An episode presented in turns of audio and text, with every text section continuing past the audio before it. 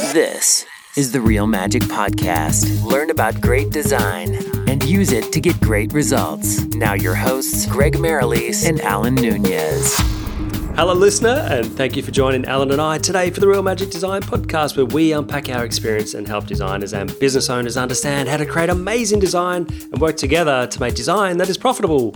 I'm Greg from Studio One Design, and here's my co host Alan from PixelPartnersHQ.com. How are you, buddy? I'm awesome, Greg. This is a little left of field from our normal design podcast, and but it's super relevant to designers and business owners. We have an awesome guest sitting in the wings waiting for us, and to be honest, Greg, if it's all right with you, I'd like to get straight in and have a chat to him. What do you think? Yeah, absolutely. I just want to add though that this guy is my personal Infusionsoft guy for my business, and he does some amazing things. He's, you know, not just uh, good at all the, you know, the conversion aspect of email, but he really gets down to the technical implementation side of things. Like he really knows how to integrate everything from you know your email to your website and everything else that connects to it. So yeah, let's get him in. Sweet. G'day, Mark. It is great to have you here today. Thank you for joining us on The Real Magic. You have some skills that we business owners and designers often don't think about. So it's really, really good to have you here. Look, just to give everybody a little bit of context, mate, can you give us a quick run through of, you know, what magic you actually work for your clients? Yeah, hey there, Alan and Greg. Thanks for thanks for having me along. Look, I um, provide Infusionsoft implementation services for my customers. So, um, you know, we do a lot of business process um, mapping and um, email marketing, applicable to a lot of your um, listeners. I think I, I, come from a technical background, so I, I, have a lot of a focus on you know making sure that things are set up right so that you're maximizing your conversions and you're you know getting the results out of things you want. So yeah, that's you know that's pretty much what I do. A lot of Infusionsoft implementation, but a lot of the things that we'll probably talk about today are applicable no matter what CRM or email marketing tool you're using that made sense to me, and it probably made sense to, to Greg. I'm going to just rephrase that so that the listener doesn't tune out here and go, What on earth is Mark talking about? Because this is a big, hairy topic, right? Like, this is something that, that can be unbelievably complex, and that's why we've got Mark on the on the call. So, yeah, Mark is uh, works with Infusionsoft, which is a sales and marketing automation tool. Mark, is that the best way to, to describe it? Yeah, that's definitely one aspect. It does e-commerce and you know a lot of other things, but that's a good good summary. Yeah, so essentially what it can do is it can take a lot of the things that we might do manually in the, the sales, marketing, e commerce parts of our business, and you can create really dynamic workflows that are. Um, you know, based on things that consumers do in the process. So it doesn't have to be a, you know, people use things like MailChimp to automate sending emails, for example. Well, Infusionsoft, Infusionsoft allows you to have more, more uh, dynamic uh, campaigns that, that work differently for different people. Um, and today, in particular, we're talking about email delivery. So, and this is a big part of a lot of these systems and software is to be able to communicate cohesively with your with your clients, right, Mark? Yeah, absolutely. Um, uh, you know, it's it's similar to the topic of things like you know your copy on your, your website or your SEO, or um, you know if you're doing some marketing, you want to make sure that you're doing everything you can to ensure that you know you're reaching the customer, you're, you're giving them the information that they want to read, and and uh, you know you're not spamming them, you're not sending them stuff that they don't want to you know pay attention to, and that you're actually you know reaching their inbox and not doing things that's going to count against you. Yeah, nice, nice. Well, look, let, let, us get into this. Greg, where do you think we should start? Mark's put together some what, what he calls the three pillars of inbox delivery. So, do you want to just run over them to start with, Mark? Yeah, totally. So, basically, from um, our perspective, there are three sort of the most important things to to focus on with your um, email content, um, um email engagement, and email reputation. So, um, essentially, those are the three things content, engagement, reputation that help you ensure that you're going to get into the inbox as much as possible and increase your open rates. So, out of those, engagement's probably the holy grail out of out of those three. But um, you know, each of them are important in their own right. Yeah, so let's start with content then. So, what are we talking? We're talking headlines and what you have in the body of the email, and we're talking images versus copy and all those sorts of things. Yeah, totally. So, you know, the subject line, the the second subject line, which is becoming very relevant these days with What's that? What's that? basically so a lot of people you know you, you you're getting we're all getting a lot of emails these days and you you're, you're scanning your inbox um, and most um, most of us are doing it on mobile um, but even on the desktop you'll you'll see a subject line and then you might see the first sentence or you know the first few um, words from the email underneath the subject. And that's all just in your inbox. You're not actually opening the email at that stage. Mm-hmm. so that those words there can make all the difference as to whether somebody's in, you know thinking hey that's interesting. I want to open it. If it's just a, a, a URL or a, the words that say you know if, if you can't read this you know open it on the web or or it's a, just a you know a, an image. And so therefore it just shows you the image name. Those things are going to, uh, you know, make it um, less likely that people are going to open your emails. I actually look at the person's name before I read the subject line. Is, okay. How important is the name?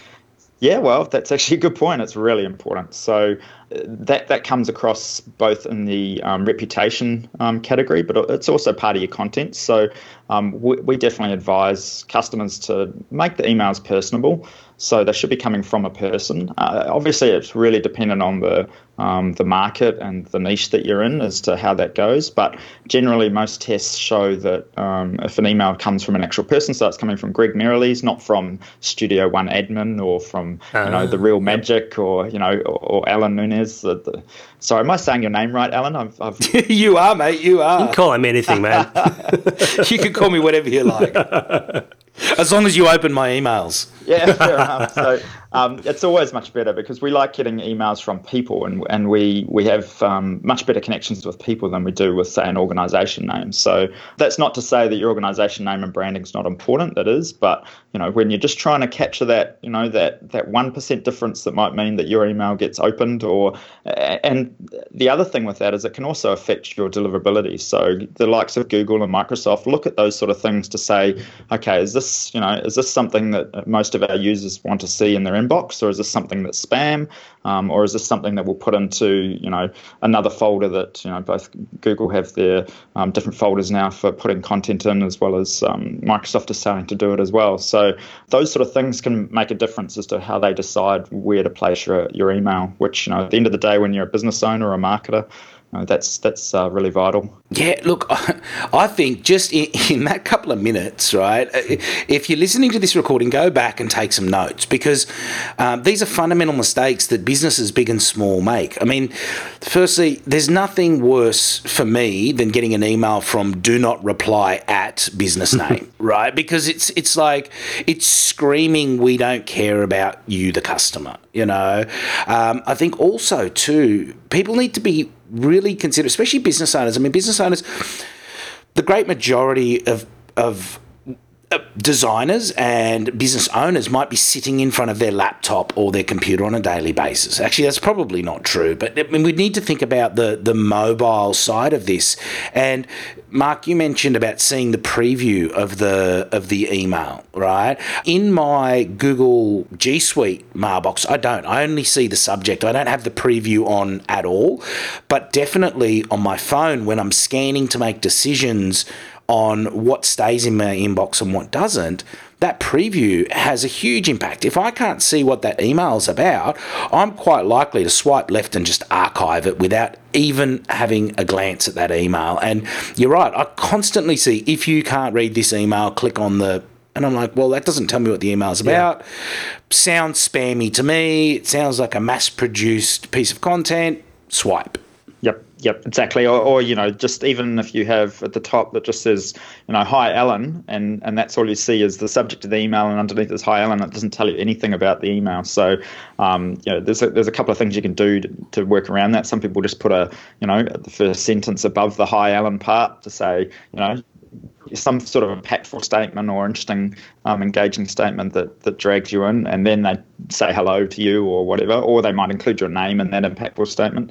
That that definitely, you know, all those sort of little things um, can make all the difference to because we're all busy and we're all trying to figure out, you know, we've got hundreds of emails, which ones are important, which ones are interesting.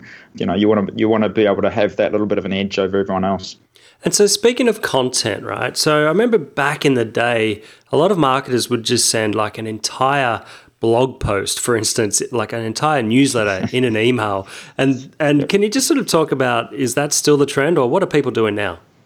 Yeah, so uh, there's there's always been two schools of thoughts around long form and short form emails, and uh, you know to be honest, I have customers that do both, um, and you know different markets and different different industries sort of respond differently to those. However, more often than not, the short, the punchy, and engaging emails, uh, you know, tend to be consumed and, and clicked on a lot more. So click throughs are, are, generally higher for an email that's got like you know one small paragraph with a link. And and it's interesting and it's topical and it's something that they you know the person wants to read because then they can click the link and read it in their own time. You know it opens in their browser. They might have a start to read and then they'll come back to it later for example. But it also when you're in your inbox you don't want to be sitting there reading a, a novel. You know you you don't have time to be reading through a long novel and looking at lots of images and waiting for them to load. So yeah generally we find that the short um, you know, text-based emails tend to do much better with that sort of thing. Yeah, and so then, for instance, would you put, let's say you're, you're releasing a newsletter or some content, some valuable content for the reader, put it on your website, and then just have a link in the email that links off to that web page. Is that a better way to go? Yeah, definitely. So yeah, you would you would just be introducing or talking about your your article in a you know interesting way that's a, you know makes it engaging that that makes them want to click through. So and then they can yeah read your article later. I know we've got some important stuff to talk about with engagement and reputation, but uh, Mark, I'm going to uh, hit you with a few things on this content thing because you know, Greg and I are designers and we very regularly have to battle with what the client thinks they need or what they think they want and what they actually need that will convert. And, and I know we're going to talk about conversion and stuff like that, but I just want to. I want to throw a couple of things that I've seen and, and get your your opinion on uh, some of this stuff. So, firstly, you know, long form versus short form, I find really really interesting, and I think that everybody should test. I mean, Greg and I are always big advocates of testing different things. Um, you're right.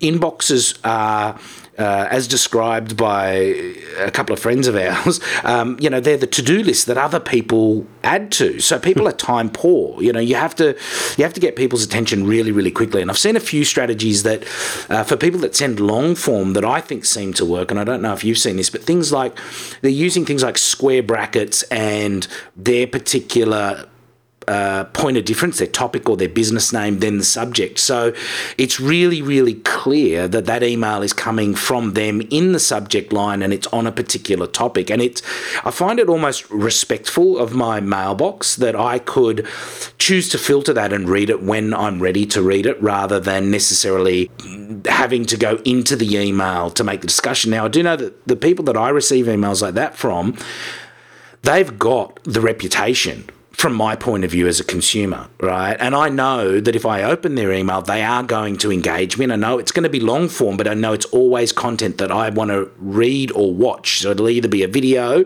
that might be five to 10 minutes long, or it will be an article or something that really, you know, I know is important to me. So they've done the work to get that engagement and that reputation for me and now they've chosen to respect me on it. What do you think about you know using your subject line to be very specific and tag a topic? Yeah look I, you know i'm all about respecting um, your customers and your contacts. Um, at the end of the day business isn't about making a quick buck and then moving on. You know you want to you want to be delivering content and, and looking after your customers. So anything you do, I mean, I would say there's probably two minds with people that do that. Some of it's um, they want to stand out, and so they do things like that with their subject line that makes their you know email unique, so you can see that it is this email that you're used to getting, and you know you might be uh, interested in reading. But also, as you say, you know, if if it makes it easier for you to manage that, um, and that makes you ha- a happy customer or a happy contact, then you know that's all good for the business and it's good for you. So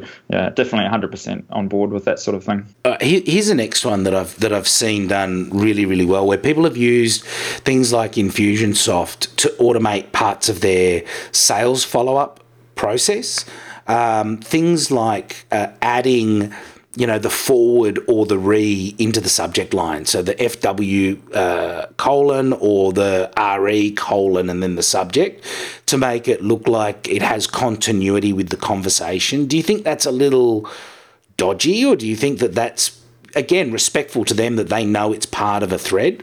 I think you need to be careful with things like that. There's actually, uh, um, you know, for example, Infusionsoft has some rules around some things to do with that. So um, you've got to be careful from a perspective of you know are you trying to trick the customer into thinking that it's a you know something that uh, they've replied to or that you know that it's a, an ongoing conversation?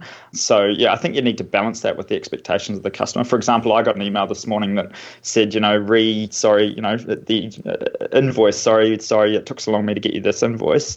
And i opened it because it you know instantly thought oh it's a conversation we've had before. But you know within a few seconds i realized it was uh, just a phishing attempt. Oh because it has re. Yeah exactly Exactly, yeah. So, I mean, it can get you to open it, but then if you feel misled the minute you're open to the email, then you know you're, you're not actually achieving what you want to achieve as a marketer. You know, you're just you're just frustrating or upsetting your um, your audience. So, I, I think in this particular context, what was happening is they were using an, uh, a, a sales and marketing automation tool to assist the sales team in their follow ups over a 90 day period right? And what had happened is when they'd originally designed it, they just put subjects line like, you know, following up on our conversation or following up on the quote we sent you, and they weren't getting the the open rates or the replies. What they were fishing for was actually people to reply specifically to that email, not necessarily click through.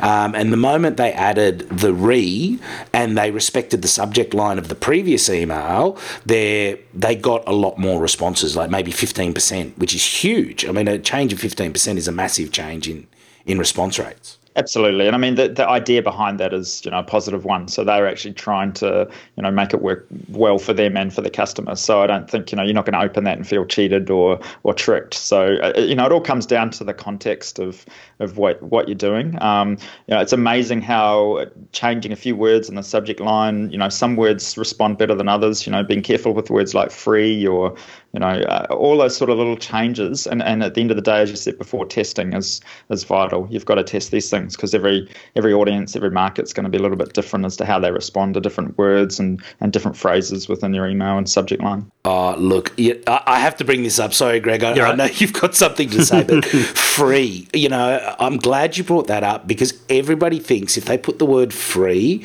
in their subject line, they're going to get better conversions. And and we did a we did a a campaign for a client a couple of years ago where they were trying to fill a room of, of in, it was in the automotive industry, so they were trying to fill a room with mechanics, right? And they were sending out physical mail and emails saying, you know, claim your free tickets to this event. Now, the event was a zero pitch event. It was purely informative. This company was doing like a two year campaign of education within their market to try and improve their sales. So they weren't there to sell anything, they were genuinely there to run training programs. And they could not get anybody to show up to their events. They were getting, you know, they had a room that they could put 150 people in and they were getting 20 and 30 right? They changed the subject line to you have been allocated four tickets to your business for this event, right? Um, and then the obviously the body of the email, the content that that went with it supported that, and they're saying, listen, we're happy to give you four tickets. Do you have four mechanics? You need to reply to this to secure your tickets. Uh, if you need more, let us know. And all of a sudden, they've got 150 people in their room because they took the word free out of their subject line. Absolutely. It's amazing how big a difference you can make to your um, open rates and conversions just with a few simple changes like that. And yeah, there are definitely some words to avoid. Free is one of them. cool. Now, we've been on content for quite a while, and I want to get to engagement. I'm just not sure where this question would fall, whether it's content or engagement, but images. Mm. How, how do images affect conversions, and you know, should we be using them?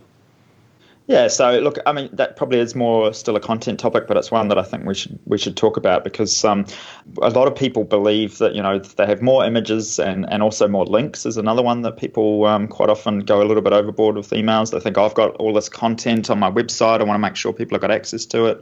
You know, let's have seven links, um, and you know I've got these beautiful pictures that we've had, and you know let's put four images on there about you know that show me and then show my dogs and show you know what the product looked like and and basically overproduce the email. Um, and there's definitely a lot of research that shows that the more images, um, and more meaning anything over one, the more images you have is going to decrease your conversions. But not only that, you're also increasing the likelihood that you're um, not going to hit the inbox. So mm. that that's a, an example where your content is actually being looked at by the email provider and they're going to go, well, you know, this is starting to look like it's more a brochure or, a promotional material, or you know, because you know, other than your auntie from you know overseas that sends you, you know, those emails with seven pictures, um, you know, most people don't send a lot of images in an email. They might send one image, you know, a selfie or something like that.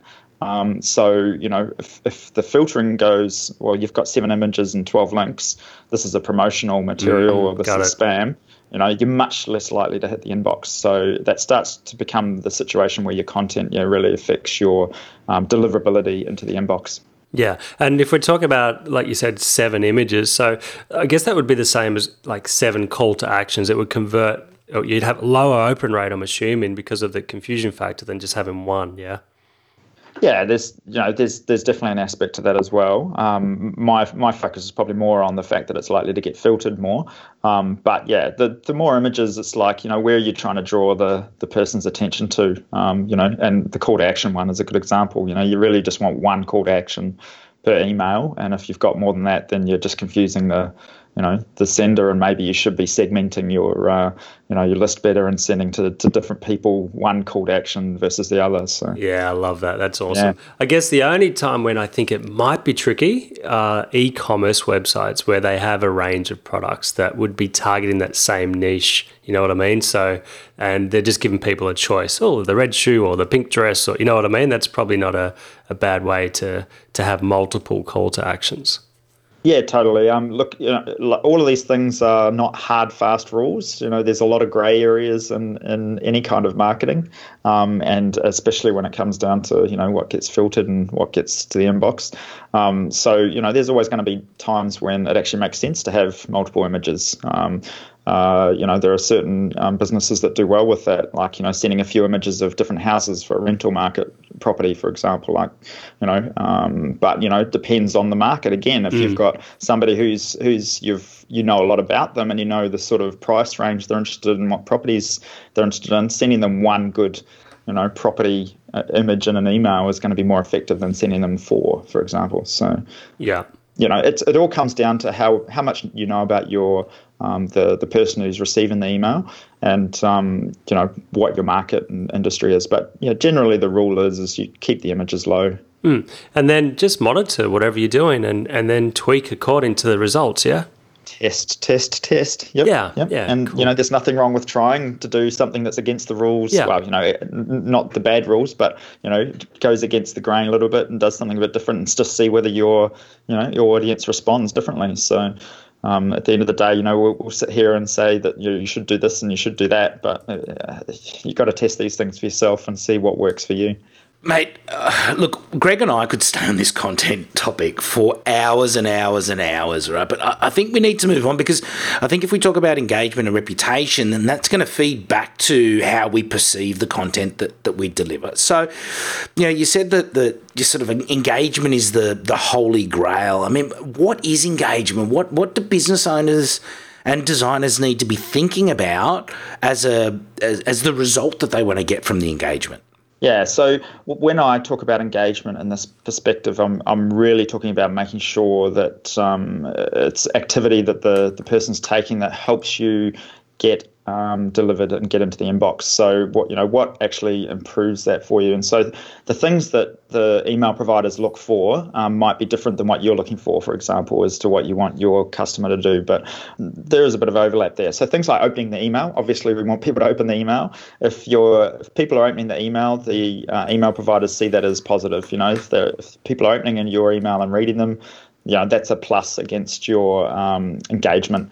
Um, if they do things like uh, add your email address to like a safe sender list or to a whitelist or something like that, so that's quite often seen as a positive thing. If you get added to their address book, they think, well, you you know, this person respects you enough that they want to add you to their address book. They're gonna, you know, this this is an email that we want to keep delivering to them. Um, another good example is if say the email gets into the promotions tab in Google Gmail, but you drag it over to your inbox you know, Google's going to look at that positively and say, okay, that person wanted that content in their inbox. The more people that do that, the better that is for your engagement.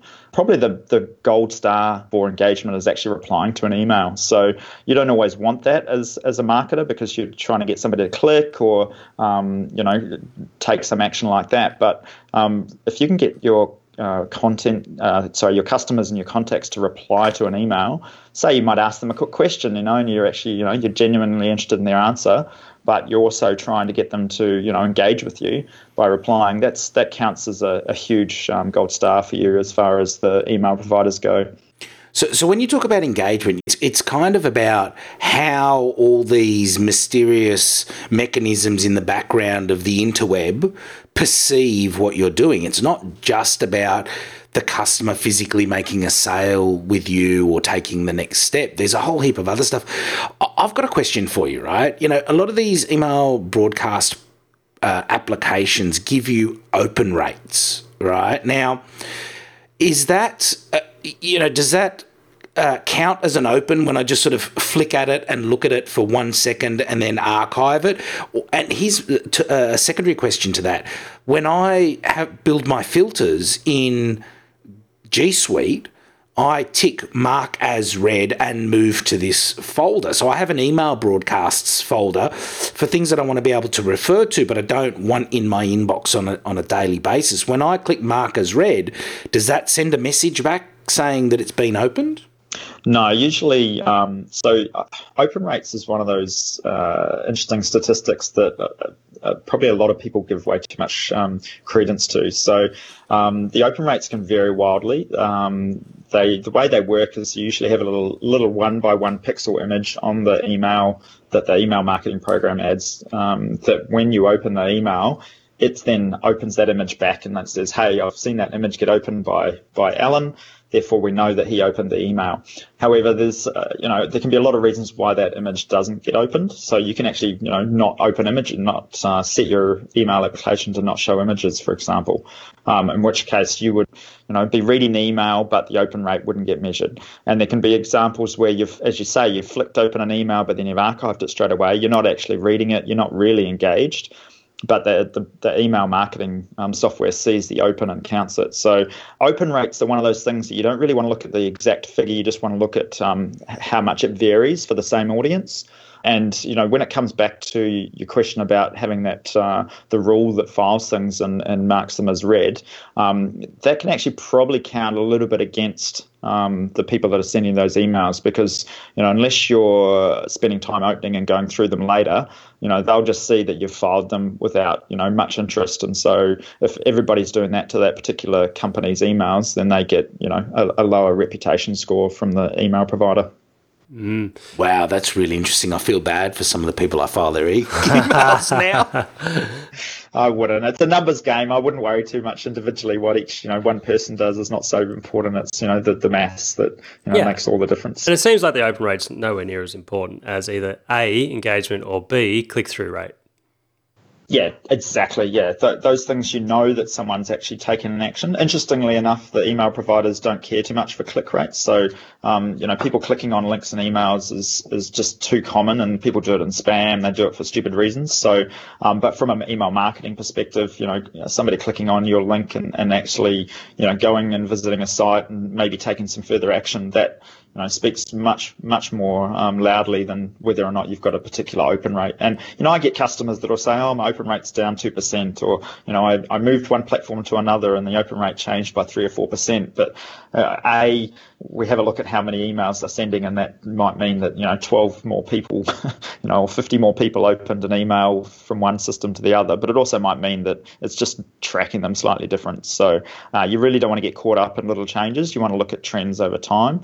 Um, and how you know how that how your emails are trending with a particular audience over time. Yeah, and it might also depend on the frequency, right? Like a lot of marketers that have an offer or you know a limited time, whatever it is, they'll just pour on the emails every single day, and obviously that's going to piss some people off, you know. Um, and yeah, so I guess are there any rules around frequency, or or you know how to keep uh, an eye on engagement, whether it's an open rate, uh, sorry, click through rate or a reply, etc. Yeah, there's um that could be dependent on whether you're doing something that's like a launch, for example, and and you know it's timely emails, and and you know some people might have a launch and therefore they're sending an email every day for a week, mm-hmm. um, and people are okay with that because they're interested in what's being launched. You know that's why they opted in.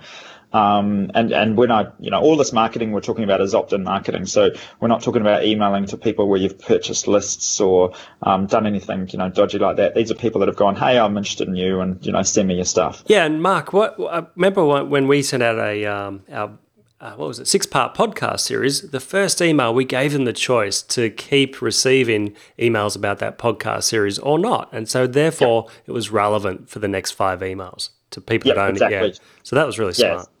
Yeah, so so doing things like giving people the option um, of opting out of that particular series of emails. Um, you know, maybe they're not interested in that topic, but they're still interested in you, your company, and your other products. You, you want to give them another option other than just opting out completely. So, you know, lots of all those little things that you can do that, that can make all the difference to improving your reputation and and you know keeping your engagement high for you know your customers. But you should never be afraid of someone opting out. I mean, at the end of the day, if somebody's not interested in your message or your products, um, you don't want them on your list. You know, you're sending you're sending email to someone who might be just deleting your emails. That affects your reputation. Um, so it's better to actually have those people off your list, or find a way where you actually you know send them something that does interest them by segmenting and you know making sure that you send emails that, that are relevant to them. That makes sense. So don't do about a million spaces before you have your unsubscribe link oh, at the ah, bottom yeah, of the yeah. email.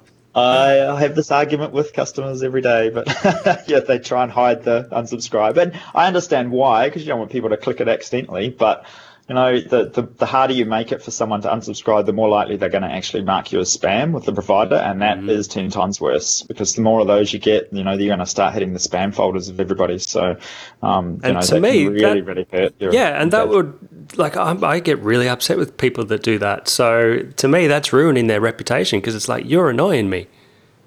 Exactly. Yep. So that's probably the biggest thing you want to avoid is, you know, you want to make it as easy as possible for people to say, hey, look, I'm not interested in you, but thanks anyway. Yeah. So summarize for us, Mark, what are maybe the top two or three things that somebody could do to, to make sure they get into the inbox and actually engage with their audience?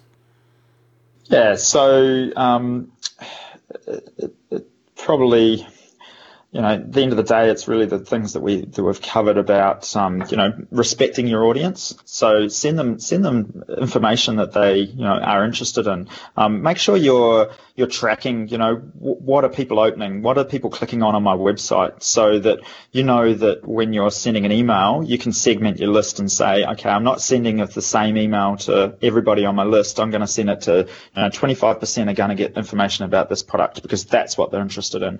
Um, you know, 30% over here are going to get information about this new product because they are people that love the new stuff and shiny things. So, you know, definitely uh, um, segmenting your your list and making sure that you're sending relevant content is probably one of the biggest things. Um, I would say, um, and and there's also some technical things that you need to get right with, um, un, you know, that lie underneath is the foundation. So you, you, hear people talk about things like DKIM and SPF and DMARC and um, you know all WTF. this funny sort of WTF. yeah. So um, I was actually going to get a T-shirt printed with that on it. You know, DKIM, SPF, WTF. But um, that's very you, Mark. yeah. Uh, yeah, I know it made sense to me, but yeah. Um, the, the, the, the the thing there is that we, we specialize in helping um, our customers get those set up correctly so that what, what those are essentially is, is just a, a technical thing in the background that tells the email providers, hey, you're allowed to send email on behalf of Alan Nunez and, or Greg Merrilees. You know, this, this email that's coming from the Real Magic, you know, this is, even though it's coming from Infusionsoft, I can see from the, the DKIM record that you know Infusionsoft is allowed to send an email on behalf of the Real Magic, and that that just gives you that little bit of an extra um, boost and chance of and gets past the initial filtering, um, so that you can get into the inbox, and then then the rest is up to you. So you know that's sort of the thing you have to get right first, um, because if you've got that wrong and it's just going to the spam folder because you got those things set wrong, um, then it doesn't matter whether you got the best con- content and um, you know the best copy, anything like that, then you know you're, not, you're just not going to get in there. So you get those things set up right, the SPF and the DKIM records, um, and they're just DNS records. It's you know it's super technical for this discussion, but you know it's just one of those sort of things that we help our customers make sure they get right. Yeah, and if you do need a hand, listener, check out Mark's site at meppi.com and uh, ask him some questions over there. Yeah, totally. Um, you know, we're an Infusionsoft shop, so we do that specifically for Infusionsoft. But I'm happy to give people advice on, you know, where to where to look or how to get that sorted for, you know, for other platforms.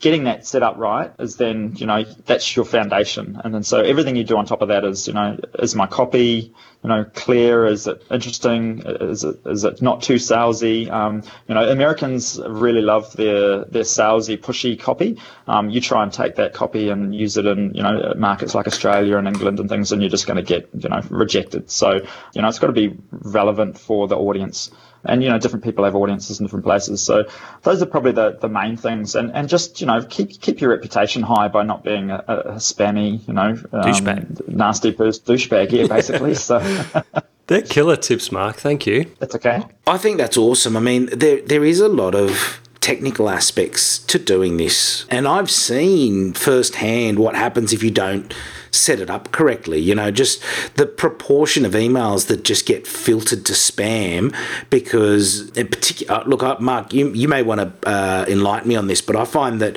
uh, Microsoft Outlook, in particular, especially for some of these bigger organizations, have really stringent spam filtering. I mean, you can lose a huge proportion of your deliverable emails straight into spam if you're sending from, you know, alan at mybusiness.com, but it's via your broadcast program and you haven't set up all those acronyms and letters correctly. Yeah, it, it's um, Microsoft's an interesting one. Their their filtering can be uh, a little bit tricky, even when you are doing all the right things. So, um, you know, I've seen I've seen problems across the board with all the different providers at various times with um, um, the way Microsoft filter their emails.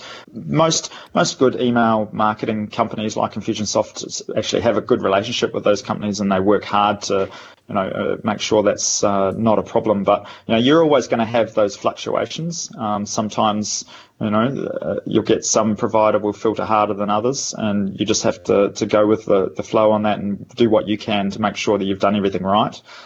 but yeah, that's yeah, it's, it's definitely a factor. If you don't have those things set up right, they're gonna they're gonna filter you harder because they're getting hit all the time. You know, there's so much spam and phishing emails. It's, it's basically a never-ending war between the spammers and um, the people that are actually trying to send genuine emails. And, and you've got to keep an eye on what you're doing too because they change all the time. I mean, I've seen situations where you know people have really successful automation in place, and literally overnight their deliverables drop through the floor because Microsoft or Google has made a change to the way they, they filter, or somebody else has been spamming using that particular delivery method. Yeah, yeah. And a good example was a while back, Google started um, telling people in the emails whether the emails were encrypted or not. Um, and that was, you know, when encryption was this big topic in the news, you know, last year. And and that, you know, that was something that a lot of the providers then had to scramble and go, oh, we better start encrypting our emails because, you know, people see that little red flag and they think, oh, maybe that's less trustworthy. So it's a reputation thing. So yeah, it's a it's a never ending um, never ending sort of landscape there. So yeah, you definitely got to keep on top of those things, and that's why you got to work with someone who's you know who's looking after those things for you and keeping on top of those things for you. I love that, Mark. Well, Al, have you got any other questions? Because um, just respectful of the listener. No, I was just going to suggest that we sort of summarise this down. I mean, there's a lot in there, isn't it? Sorry, there was a lot of information I've uh, unloaded on you. No, it's all good. I, I think the, the key things I got out of it, and Greg, maybe you can you can add yours afterwards. But you know, is firstly make sure you've got the technical side set up, and if you have to pay someone like Mark to get it done, just get it done. It's worth it, right? Yeah. Well, the second thing is, yep. Segment your your audience. You know, send them information that is relevant to them. It's not one size fits all. That was my killer tip. Thanks, Al. Sorry. that was my killer tip, buddy. Oh no, I'm just I'm just summarising. You can go back for a killer tip, but Give you another one for you, Greg. Go, man. Go, go. One of the ones is to like set proper expectations. So so like be clear with your customers about you. You were asking before about you know one email a day versus you know Yeah. one a week and things like that. You know, set those expectations early so the customer knows you know what what you're going to be doing and stick to it. You know, don't say you're going to be emailing once a week and then start emailing once a you know once a day. And, and conversely, don't say you're going to be emailing once a week and then you, they don't hear from you for six months. So you know, just be consistent and and um, and set good expectations. And can you also, like, uh, I guess you can in Infusionsoft, but maybe not in all of these email marketing programs, but give people the choice down the bottom to manage their subscription where they can choose daily or weekly or monthly. Yeah, that, that, you can do things like that. That can be a little bit tricky to manage in the back end. I'll be really honest with you, the, mm-hmm. the, the, the weekly, monthly thing, because you know you might have a campaign and you, you want to sort of send a promotion. You got to okay, when did we last send this email to somebody? And you know, so you're better off to, to actually give them the option based on you know, hey, we're sending you this information. Is this something you're interested in? You can opt out of this particular ah, see. series. The way we did it. Yeah. So yeah. Otherwise, you know, you you don't want to you don't want to make your administration too tricky and run the risk of upsetting customers because you know they said, oh, I've only you know asked for one monthly and I've accidentally sent you twice this month. So, but yeah, things like that can you know um, or similar to that can definitely make a difference. Fantastic, Mark. Cool. So, what would you like people to do if they want to uh, get in touch with you? Yeah, so look, I've got a um, a checklist that I've written up that basically goes through a lot of these things around content, engagement, reputation, what you can do, um, and check, you know, go through and check to make sure you're doing the things right to improve your chances of, of reaching the inbox and getting your emails open and, and having them convert. Um, so that that um, is available to your viewers. I normally um, make people uh, grab that on my website, but I've given uh, giving that away for you guys to uh, download on um, meppy.com forward slash real magic. Oh, fantastic, Mark. That's awesome, man. Well, we'll put that uh, link in our show notes as well. Yeah, look, it's just you know, it's just really a simple checklist, but it can make all the difference to you know helping increase those percentages, and you know, it's a numbers game, so everything helps. Cool. And you're not even asking for a, an email address. That's amazing of you. So, how's that for uh, for a generosity listener? And uh, by all means, go download it. And then, yeah, if you want to, you know, learn more or, or you know hire Mark, then by all means, reach out to him as well. Cheers. Awesome, Mark. Thanks for being on the Real Magic, listener. We'd love a review on iTunes or a comment under this post. Uh, if you got, if you have any questions for Mark, you can comment under this post, and we'll make sure that Mark answers it. Uh, we'll see you on the the next episode. Thanks, Alan. Thanks, Greg. Thanks, Mark. Thanks for listening to the Real Magic Podcast. Hear more at therealmagic.com.